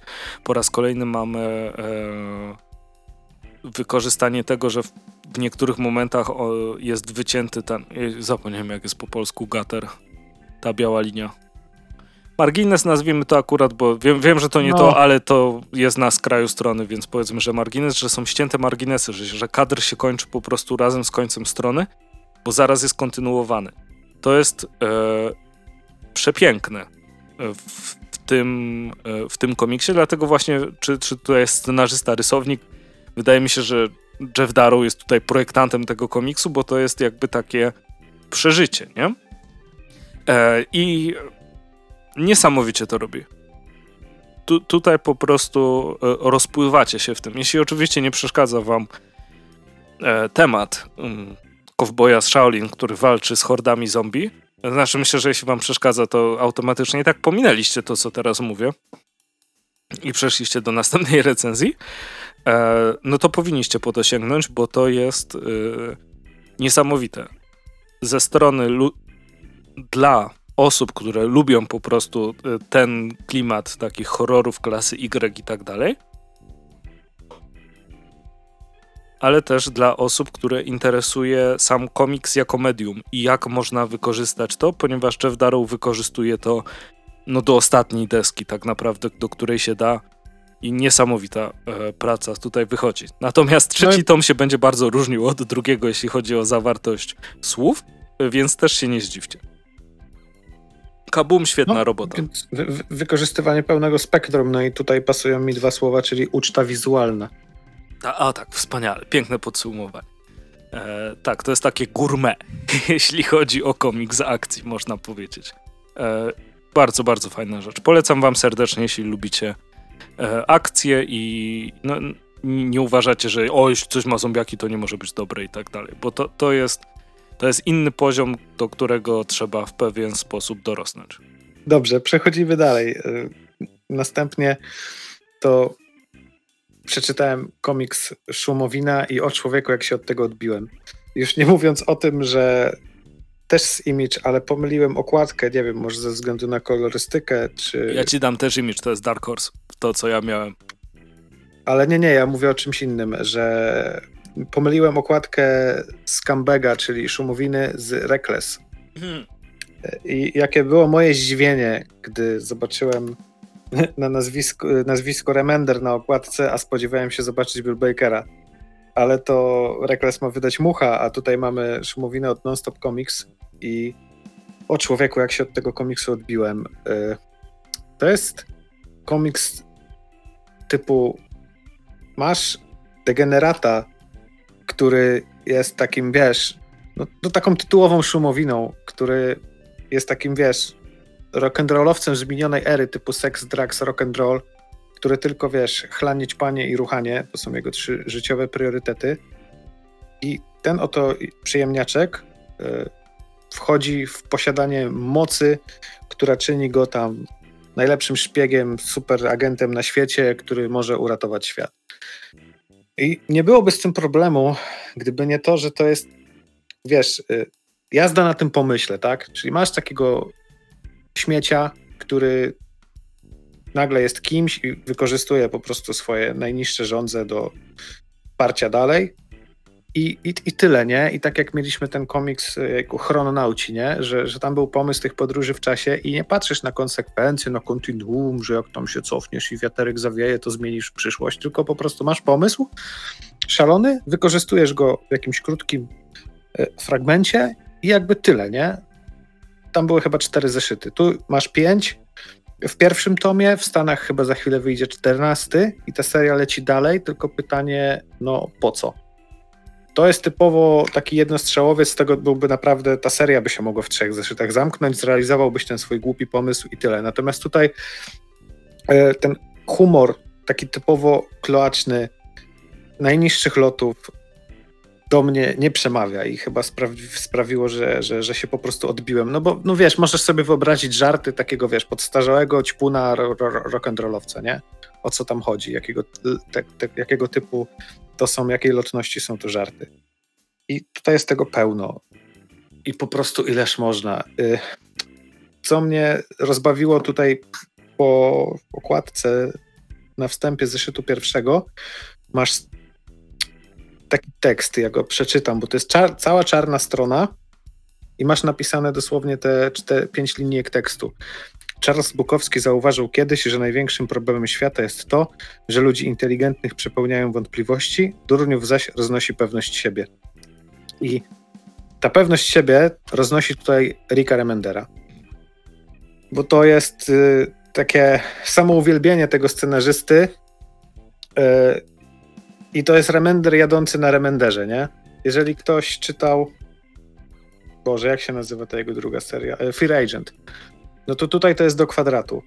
E, I wiem, że niektórym się to może spodobać, może szczególnie młodszym, ale no ten klaczny humor to, to nie jest zdecydowanie to. I mówi to gość, który do dzisiaj lubi sobie powtórzyć kapitana bombę.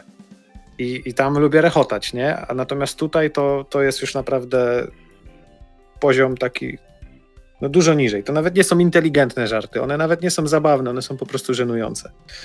Więc fabularnie to leży, natomiast wizualnie jest super. Szczególnie, że tutaj co zeszyt tak naprawdę mamy innego rysownika, a mimo to nic ci tu nie zgrzyta. Jest to ze sobą wizualnie całkiem fajnie spójnie. Kreska jest taka, wiesz, przyjemna dla oka, typowo komercyjna, kolorowa. Mamy tutaj takie nazwiska jak Larosa, Robinson, Eric Powell rysuje trzeci zeszyt, Wes Craig i wizualnie to jest naprawdę super, dynamicznie, no bo to jest akcyjniak. E, taki wiesz, Deadpool tylko, tylko w tym takim jeszcze bardziej żenującym stylu. E, no, to, no to tutaj Czemu się śmiejesz? Wiesz o co mi chodzi, no. Tak, nie, bo to jest bardzo trafne określenie, które również pokrywa się z moim gustem, jeśli chodzi o to, co z Deadpoolem się dzieje obecnie. No, no więc to jest coś w tym stylu, tylko Deadpool i tam te głupie żarty o zabijaniu, bo mam samoregenerację, haha, to sobie odstrzelę rękę, no to tu masz panie chlanie i tak dalej, nie? I tylko to w kółko. No to, no nie, nie. Wizualnie jest super, naprawdę fajnie. Jest to atrakcyjne dla oka. Może się podobać, Natomiast jeżeli chodzi o fabułę, no to no ileż można. A nie sądzę, żeby znając Remendera, żeby ta seria, nie wiem, skręciła na jakieś wyżyny i nagle od drugiego czy trzeciego tomu będzie wow, ale ta seria wyszła super i się wyprostowała i zaczynała słabo, a teraz jest świetna. Nie, nie sądzę. Yy... No nie. Szczególnie, że też zwraca moją uwagę na okładce masz tytuł jako Szumowina, tom pierwszy, Cocaine Finger, czyli podtytuł jest zostawiony po angielsku, oryginał masz przetłumaczony. No, dziwne zabiegi, ale ale tak. Nie wiem, co więcej mogę powiedzieć. No, fabularnie bardzo słabo, rozwleczone, nijakie, a wizualnie jest ok. Tylko no też pytanie, to, to, to ja się zgadzam z tym, co wielokrotnie w KCW opadało, że wolę mieć komiks, który jest gorzej wizualnie zilustrowany, ale niesie ze sobą jakąś treść i, i jakąś wartość, jeżeli chodzi o fabułę, o scenariusz, niż coś, co jest całkiem atrakcyjne wizualnie, ale fabularnie jest żadne. Więc to jest tego typu komiks, nie? Nawet na odmurzenie, żeby poczytać taki komiks, to widzę średnie uzasadnienie, to już bym chyba wolał sięgnąć po e, Lobo, który się różnie zestarzał, czy maskę z Non-Stop Comics, która wychodzi w omnibusach, bo też ten komiks jest e, różny, po latach można go inaczej odbierać, ale zdecydowanie bardziej sięgnąłbym po to niż po, niż po Szumowinę, więc no tak, bardzo mieszane odczucia, ja się od tego komiksu bardzo odbiłem. To, e, żeby trochę złamać mm, to, to że było ci teraz przykro, e, mała dygresja, wiedzie, mianowicie ty, jak tam się cieszyłeś z tego, że Monkey Island 3 będzie? O człowieku. O, Ron Gilbert. O, Motherfuckers. Tak, nie, o rany, tak się ucieszyłem po prostu, jak zacząłem tą zapowiedź. Tak, to o, ginące przygodówki, nikt już nie gra w przygodówki. Nie, nie, i to, to będzie się działo bezpośrednio po dwójce. y, tak, i że Ron anuluje Gilbert wszystkie wraca. późniejsze, nie? Ron Gilbert Muzycy powiedział... wracają. Tak. I Więc, głos y, Guybrush'a, który akurat był później, ale przecież w Tak. oryginale nie było, ale też wraca. Tak. Mega się jaram. Jeszcze w tym roku, więc... No to w ogóle kosmos, nie? Dawać... Fuck yeah! Bardzo mi się podobało, że po zapowiedziach tego na e, stronie, na, na Twitterze, mm, jejku, Revolution? Tak, Revolution. Było, dobra, dawać Broken Sworda szóstkę, żeby tutaj e, wyrównać. Bardzo się cieszę z tego Monkey Island. E, to tak, to sobie poprawiliśmy humor po komiksie, który się Mateuszowi się nie podobał, a teraz przejdziemy do komiksu, który mi się musiał podobać, już to wiedziałem z góry i tak sobie wywróżyłem i tak jest. Mianowicie prywaciarz Tomasz Kątny, Kuba Babczyński. I jest to kolejna wycieczka moja na Wyspę Szyszek, którą kocham całym sercem i e, bardzo chciałbym, żeby nie wychodziło to przez następne 18 lat, e, tylko zostało wydane też w wydaniu zbiorczym, e, pomimo tego, że mam to w zinach, prawie wszystko. E, bo chciałbym, żeby więcej osób po prostu wiedziało o Wyspie Szyszek, bo to jest po prostu człowieku taki klejnot, to jest tak ukryte, jeśli nie siedzisz, w, nazwijmy to, w podziemiu. E, chociaż w sumie może teraz wróżę z fusów, może to się sprzedaje lepiej niż, niż mi się wydaje, ale e, pamiętam, że zawsze były dość okrojone nakłady wszystkich tych, tych wydań. No teraz chociażby u Michała można kupić na Róbmy Dobrze, więc już, już coś, tak naprawdę, że da, da się to jakoś bardziej łatwiej dostać. E, Ale co, Prywaciarz to jest druga część, e, na, którą napisał e, Tomasz Kątny. Wcześniej mieliśmy Pasażera i to było człowieku 4 lata temu. A w planach jest jeszcze jeden, jest Tropiciel, Człowieku, ale ten czas leci. prawda? A to było, to było całkiem niedawno, jak Łazur pisał, że to jest najlepszy Babczyński i powinien dostać Złotego Kurczaka. Bardzo kibicowałem temu, żeby, żeby, żeby tak się e, tak się stało. No dobra, ale tak czy siak. Swoją drogą e, pasażera było wznowienie, więc jeśli nie mieliście okazji, to w końcu macie i, i warto z niej, z niej skorzystać. Em, kolejna historia z Wyspy Szyszek, e, kontynuacja tego, co się działo w pasażerze, rozwija to, pojawiają się nowe postaci, sytuacja zagęszcza się, tak można by powiedzieć. Świetnie poprowadzony w ogóle ten motyw e, tutaj akurat zegarów, e, który jest przez, przez początek e, historii opowiadany. Bardzo taki bajkowy właśnie.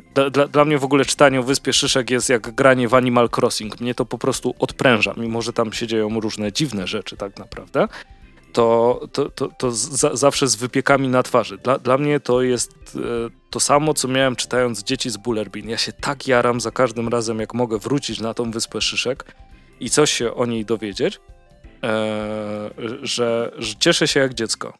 I mam nadzieję, że wam też by to, towarzyszą takie, takie odczucia e, i sięgniecie po tą serię. E, Jeśli chodzi o scenariusz e, Tomka Kątnego, jest jak zawsze spoko, bardzo fajne te motywy, które się tutaj przewijają, właśnie to zegarmistrzostwo, radio, które e, już jakby jest zdradzone okładką, bo na, okład, na okładku, co? Na okładce jest już właśnie e, radyjko. E, wszystko fajnie buduje takie napięcie, które występuje, ale to jest takie napięcie dla, dla mnie jak w brytyjskich kryminałach. Takich, które e, kocham czytać i oglądać. Że to jest takie mm, spokojne, takie może teatralne nazwijmy to. Nie, nie lubię takiego... Flegmatyczne. Nie, nie, właśnie, nie powiedziałbym to nie jest złe określenie. E, te, tak, wie, wiem, że nie mówisz tego pejoratywnie, że, że coś jest złe w tym. Mm. Ale to jest właśnie klimat, wiesz, dla, dla mnie jak Poirota, nie? Że e, ta machina sobie idzie powoli i się nakręca. Jak tykanie zegara, nie? W, w, właśnie tutaj, mechanizm w zegarze. No, napięcie ci trochę wzrasta i to jest też trochę jak w Sherlocku Holmesie, gdzie czasami to idzie w pewną stronę, ale nie do końca okazuje się tym. Zgadzam. Z, tak, faktycznie. Natomiast e, bardzo mnie cieszy, że to jest tak budowane i że jest dobrze namu- n- e, nabudowany, niż tak wiesz, i bieb, bieb, bieb, bieb, bieb, bieb. Bo tak to może walczyć Catwoman z kimś i tak dalej, ale do Wyspy Szyszek moim zdaniem by to nie pasowało. E, a jeśli chodzi o styl rysowania, no to jak zawsze mogę e, tylko się zachwycać tak naprawdę. Po, pomysł na te postaci, na ich kształt. E, chyba jak przekopiecie sobie mm, Instagrama Kuby Babczyńskiego, to możecie znaleźć figurkę, która była zrobiona z taką małą dioramą z Wyspy Szyszek no jaram się niesamowicie. To jest tak unikalne, że z kilometra rozpoznasz po prostu, y, co, co, co to jest, a zresztą jak y, i ty Mateusz wiesz, i, i słuchacze, słuchaczki wiedzą, e, no jak coś jest rozpoznawalne, to jest zawsze lepiej, nie? Jak, wiesz, patrzysz i myślisz sobie, mm, no jasne, że tak. Wiem, kto to zrobił. to jest, to, to, to jest wspaniała rzecz. I właśnie tym jest e, dla mnie prywaciarz i cała wyspa, wyspa Szyszek. Jest takim unikalnym e, czymś, czym, czym można się chwalić. E, tak naprawdę. To, to jest w ogóle instant klasyk. Zawsze się będę zachwycał. Tu jest piękna przygoda, piękny świat, przepiękne rysunki, świetny klimat. Wiem, że będzie mapka kiedy Kuba. I, I bierzcie póki jest tak naprawdę, bo rzeczy z Wyspy Szyszek to znikają tak pyk pyk i, i, i zaraz nic nie ma, a później ktoś przegapi mm, ten jakże wspaniały twór i, i co? I będzie tak, smutny. Plus rzeczy, rzeczy o charakterze zinowym to raczej mają to do siebie, że jak już są takie uznane, zakorzenione, to znikają szybko. Tak. Więc bierzcie ziny póki są. Zwłaszcza jeśli to jest prywaciarz od yy, Tomasza Kątnego i Kuby Babczyńskiego chciałem powiedzieć, że Kuba i, i, Tomek będą mieli spotkanie autorskie jutro. A wy, gdy, gdy wy tego słuchacie, to już mieli. Yy, więc możesz żałować, że nie pojechałeś do Poznania. No tak, no ni niestety też szkoła zdrowia różne rzeczy, więc to różnie No wiadomo bywa. jak jest. E, specjalnie cię wkurzam, nie bądź na mnie zły. E, a, a przechodząc dalej, jak mówiłem o tym, że odbiłem się od szumowiny, tak komiks, którego chcę przejść w tej chwili, czyli Sandman Nila Gaimana, to jest rzecz, od której odbiłem się wiele lat temu, jeszcze jako nastolatek. E, gdy wychodziły te pierwsze wydania Egmontu u nas, to myślę, że wiele osób wie, jaki jest Sandman.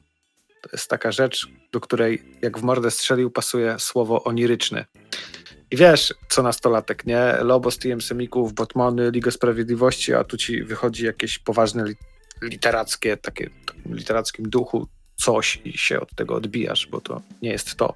Natomiast gdy człowiekowi przybyło trochę lat na karku i zmienił się jego gust i patrzy na pewne rzeczy inaczej, to teraz czytam to jak szalony i bardzo się cieszę, że Egmont wrócił do wydania Sandmana, w zasadzie do wznowienia go pod, szyld, pod szyldem już y, DC Black Label, bo, bo, Black Label wiadomo, że też trochę skanibalizowało te tytuły i po Vertigo i trochę wciągnęło, ale mniejsza o to, czy to jest Black Label, czy nie. No, jest to naprawdę świetna seria i tak jak e, na okładce masz ten opis, że jedna z najpopularniejszych i najbardziej uznanych powieści graficznych wszechczasów, to tak, nie jest to tytuł nadawany tak z czapy i bez powodu. Mhm. E, ja ostatnimi czasy, i tutaj chciałem o tym powiedzieć, no to zapoznałem się z tomami trzecim i czwartym. Tom piąty jest już zapowiedziany i one w zasadzie tak wychodzą co drugi miesiąc, więc yy, prawdopodobnie na początku, jak tak na szybko liczę dobrze, no to na początku przyszłego roku temat już będzie zamknięty, Lucyfer został wznowiony i też już w tych trzech tomach wydany, była Czarna Orchidea, są jakieś inne Gaimana, więc bardzo fajnie, że Egmont to wydaje, bo te stare wydania były już niedostępne. Gdzieś tam widziałem z drugiej ręki nawet za komplet było wołane okolice tysiąca złotych, a to jest ten klasyk, który powinien być dostępny. Tylko musicie mieć na uwadze, że to właśnie nie jest rzecz dla wszystkich, bo też można się odbić. Jeżeli ktoś czyta te tasiemce od Marvela czy DC, te telenowele, o których mówiliśmy, to też jest spoko, ja tego nie neguję, ale taki Sandman może nie być dla was interesujący. Natomiast jeżeli ktoś szuka czegoś w innym tonie, tak jak wspomniałem, to jest taka rzecz mocno oniryczna, mocno taka metafizyczna, nie wiem jakich słów mógłbym jeszcze użyć. E, mamy tutaj no, wątki kulturowe, religijne, to też wymaga trochę znajomości e, z, z, z, kultura, z kulturoznawstwa, z religioznawstwa. Ogólnie ze sztuki, nie? Jakby Tak, ogólnie, jako tam. takiej, żeby wyciągnąć te znaczenia, te nawiązania, to wszystko. Są tu wątki współczesne, jest trochę fikcji, takiej fantazy, podań z mitów, z legend, z dramatów. I jeżeli chodzi o tom trzeci, e, zatytułowany Kraina Snów, no to tutaj tak naprawdę mamy cztery one-shoty, które e, są zebrane, gdzie tak naprawdę postać tytułowego Sandmana jest e, marginalna. E, mamy tutaj Kaliopę, sen Tysiąca Kotów, Fasadę i taki najbardziej utytułowany komiks, dlatego że to jako reklamowany, znaczy reklamowany, zawsze mówiąc o tym komiksie wspomina się to, że to jest jedyna opowieść komiksowa, która otrzymała tą nagrodę World Fantasy Award. E, dlatego, że to chodziło o, o adaptację literatury, jeżeli dobrze pamiętam i to się już później nigdy nie powtórzyło, tam chyba już zresztą komiksy były wykluczone, już, już dobrze nie pamiętam. W każdym razie no, są to pewne osiągnięcia Gaimana i e, to jest takie budowane całe uniwersum tego Sandmana. Wiadomo, mamy 10 tomów głównych, serię Lucyfer, mnóstwo rzeczy pobocznych. Natomiast to są numerowane zeszyty, które tak leniwie budują to uniwersum. Typu masz kilka jakby głównych wątków, które się po sobie następują, masz to przeplatane jakimś one-shotem, tak jak tutaj powiedzmy nawet czterema z rzędu, później znowu masz jakąś kilkuzeszytową historię, znowu jakiś przecinek i to uniwersum tak sobie leci i się rozbudowuje leniwie. E, wielu rysowników e, dzięki temu może brać w tym udział, bo, bo one-shoty powiedzmy rysuje ktoś inny, tutaj przez kilka zeszytów rysuje ktoś inny. I też często wizualnie, no to, to też jest właśnie odjazd i jakby kreska też mocno podbudowuje tą, tą duchowość, ten mistycyzm, tą oniryczność e, Sandmana. I to jest też świetne i to też jest wyzwanie dla sztuki wizualnej, tu też trzeba trzeba mieć powiedzmy jakiś tam no kurde, nie chcę nikogo obrazić, bo jak powiem, że trzeba mieć gust, no to, to nie jest tak, że komuś się to nie podoba, to ktoś nie ma gustu. No, no wiesz, wiesz jak jest ze sztuką, nie? Mhm. Każdy inaczej postrzega sztukę, każdy ją inaczej odbiera i każdy ma inne doświadczenia. Natomiast wiesz, to, to nie jest Avengers, nie? Czy, czy Spider-Man i, i ta typowa taka, wiesz, komercyjna kreska. Tutaj pewne rzeczy są przedstawione w trochę inny sposób. Trochę się zaplątałem, ale myślę, że ktokolwiek, kto czytał Sandmana, to, to, to wie o co mi chodzi. W ogóle to trochę taki blast from the past, nie? Jeśli słuchają nas osoby, które już w sumie siedzą w komiksach, to raczej, raczej z tym Sandmanem to już są zapoznane, nie? Tak, no, no i tom czwarty, no to tylko wiesz, one trochę wychodzi inaczej, dlatego że to jest DC Back Label. Masz trochę inną, inny układ tam zeszytów, stron w tomach, dodatków, Mhm. więc można powiedzieć, to jest takie odświeżone wydanie. No i Pora Mgieł, czyli zeszyty 21-28, tom czwarty, e, no to już mamy, pojawia się już Lucyfer i tutaj jego intrygi i, i cały jego knuty, knuty plan. E, Nie chcę mówić zbyt wiele, żeby nie żeby nie, nie, nie, nie spoilerować, natomiast tu też widać, jak to uniwersum, tak jak mówiłem, że się powoli rozwija, jest też wielowątkowe. E, i to jest taka saga, która właśnie jest bogata w różnego rodzaju wątki, nawiązania, takie inne, o których już wspominałem i najbardziej, co chcę, co chcę powiedzieć, że e, jeżeli kiedyś wam Sandman również nie siadł, albo czytaliście go kiedyś, a minęło wiele lat, to spróbujcie wrócić do niego ponownie, bo warto. I wydaje mi się, że może być tak, że kiedyś was pochłonął, dzisiaj się odbijecie. Może być tak, że kiedyś y, się odbiliście, dzisiaj was pochłonie. Na pewno emocje mogą być inne, bo człowiek się zmienia, zmienia się jego gust i tak samo zmieni się postrzeganie tej historii. W pewien sposób to jest wyjątkowe. Y, Dlatego ten komiks jest taki ponadczasowy i jest tak zewsząd nazywany klasykiem, bo, bo to nie jest banalny komiks, to, to, to nie jest zwykły komiks. E, I to nie jest komiks, Jest- który możesz czytać, jak jesteś zmęczony. Tak, i to nie jest komiks na kibel. Często mówimy o tym komiksie na kibel czy na działkę. To to nie, to nie jest taki komiks. To, to, to jest komiks wymagający. Tak. E, Skupienia, uwagi, e, pewnej wiedzy.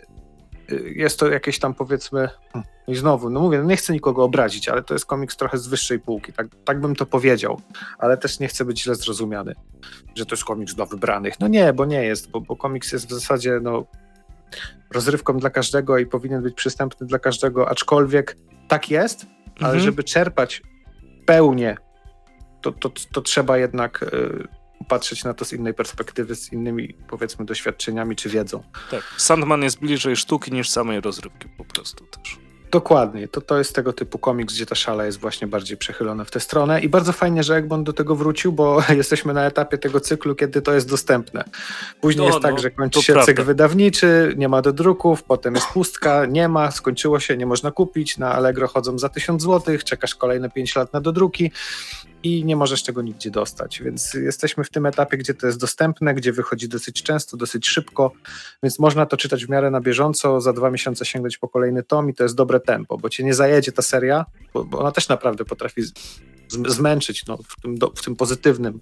No tak, ale No, siądź to- sobie i walnij 10 tomów pod rząd. To Nie, nie ma takiej opcji nawet. To, to jeden będzie trudno czasami przeczytać, te pięć zeszytów I, i, i żeby się tym nasycić, żeby wiesz, w pełni to chłonąć, to też nie ma co, że tak powiem, przedawkowywać, nie?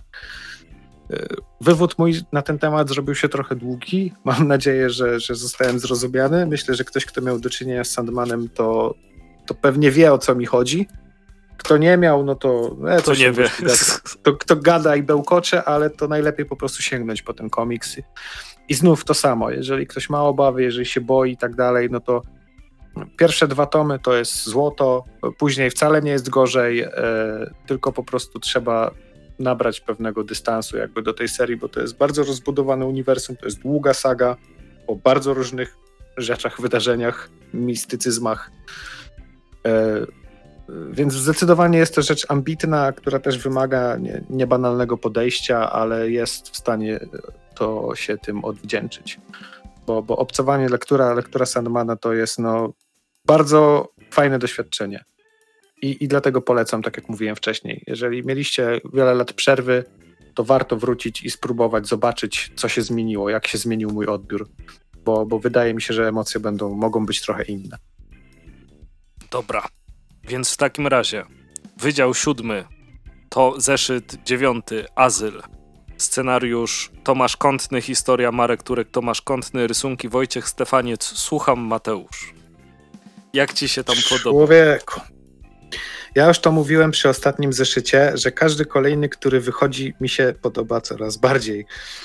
I tutaj też tak było, bo kurde, ale zwraca moją uwagę to, jak e, ojcowie tej serii, czyli Turek i Kątny, świetny mają zmysł, jeżeli chodzi o dobór rysowników do poszczególnych odcinków, nie? Tak jak tam e, w Dobranocce wybrali Jaszcza i ja zachodziłem w głowę, ale jak, ale co? Jak to? Cały zeszyt i I chodziłeś Zobacz, po Wrocławiu i myślałeś, jak to Tak. się dzieje? I zobacz, świetnie z tego wybrnęli. Tak samo tutaj y, Wojciech Stefaniec do tego tytułu, do tych wydarzeń, no został świetnie dobrany. To jest No, tak no. kwasowo narysowane, to jest taka jazda i ma to swoje uzasadnienie fabularne Mhm. i jest zrealizowane w taki sposób, że, że wow i też czapka z głowy przed Tomkiem Kątnym, bo nie wiem, czy miałeś to samo. Na początku, jak czytasz i ta narracja jest taka poszarpana, że ta chronologia mocno skacze. I Tak, masz- tak. I, co- i, co- i, i co- czujesz to, jakbyś się właśnie gubił po lekach i tak, Tak, dalej, i że na stu, i początku- nagle jest co innego. Myślisz, o nie, czekaj, Tak, co? i na początku y, wróciłem o stronę, mówię, o co chodzi, czekaj, co jest? Ale Skleiło czytasz, mi się coś? To też ale- klasyk. Czytasz to dalej i zaczynasz to rozumieć i zapala ci się ta żarówka nad głową i jest takie wow. I, I naprawdę to jest świetny zeszyt i chcę coś jeszcze powiedzieć, ale najpierw ty. Nie, no bo ja się, ja, ja się z tobą mogę zgodzić tutaj e, jak- najbardziej od czegoś, co, co, co się zaczęło tak palpowo e, i co, coraz bardziej jest rozwijane i strasznie, strasznie mi się podoba za każdym razem, jak tylko sięgam po, po Wydział Siódmy. E, no to jest super robota i jakby te, te różnice, te jakby oddechy, ten jakby beat, który jest utrzymywany przez całą przez całą serię, nie, nie że przez każdy zeszyt, bo no, w zeszycie też oczywiście, ale teraz mówimy o całej serii, że te zeszyty się różnią od siebie, nie? Że masz historię jakby w tym samym klimacie, ale czasem właśnie masz e, stricte rzeczy związane z jakimś horrorem, który, który się wydarzył, Tak, czasami, a potem czasami- nagle, wiesz, masz horror jakby psychologiczny, dokładnie, jak w, tutaj w, masz... w azylu, nie? Tak, tutaj jest to typowo horror psychologiczny, taki wzbudzający bardziej twój niepokój, gdzie tam martwa, żywa woda to była napieprzanka do zombiaków, nie? I, i też okej.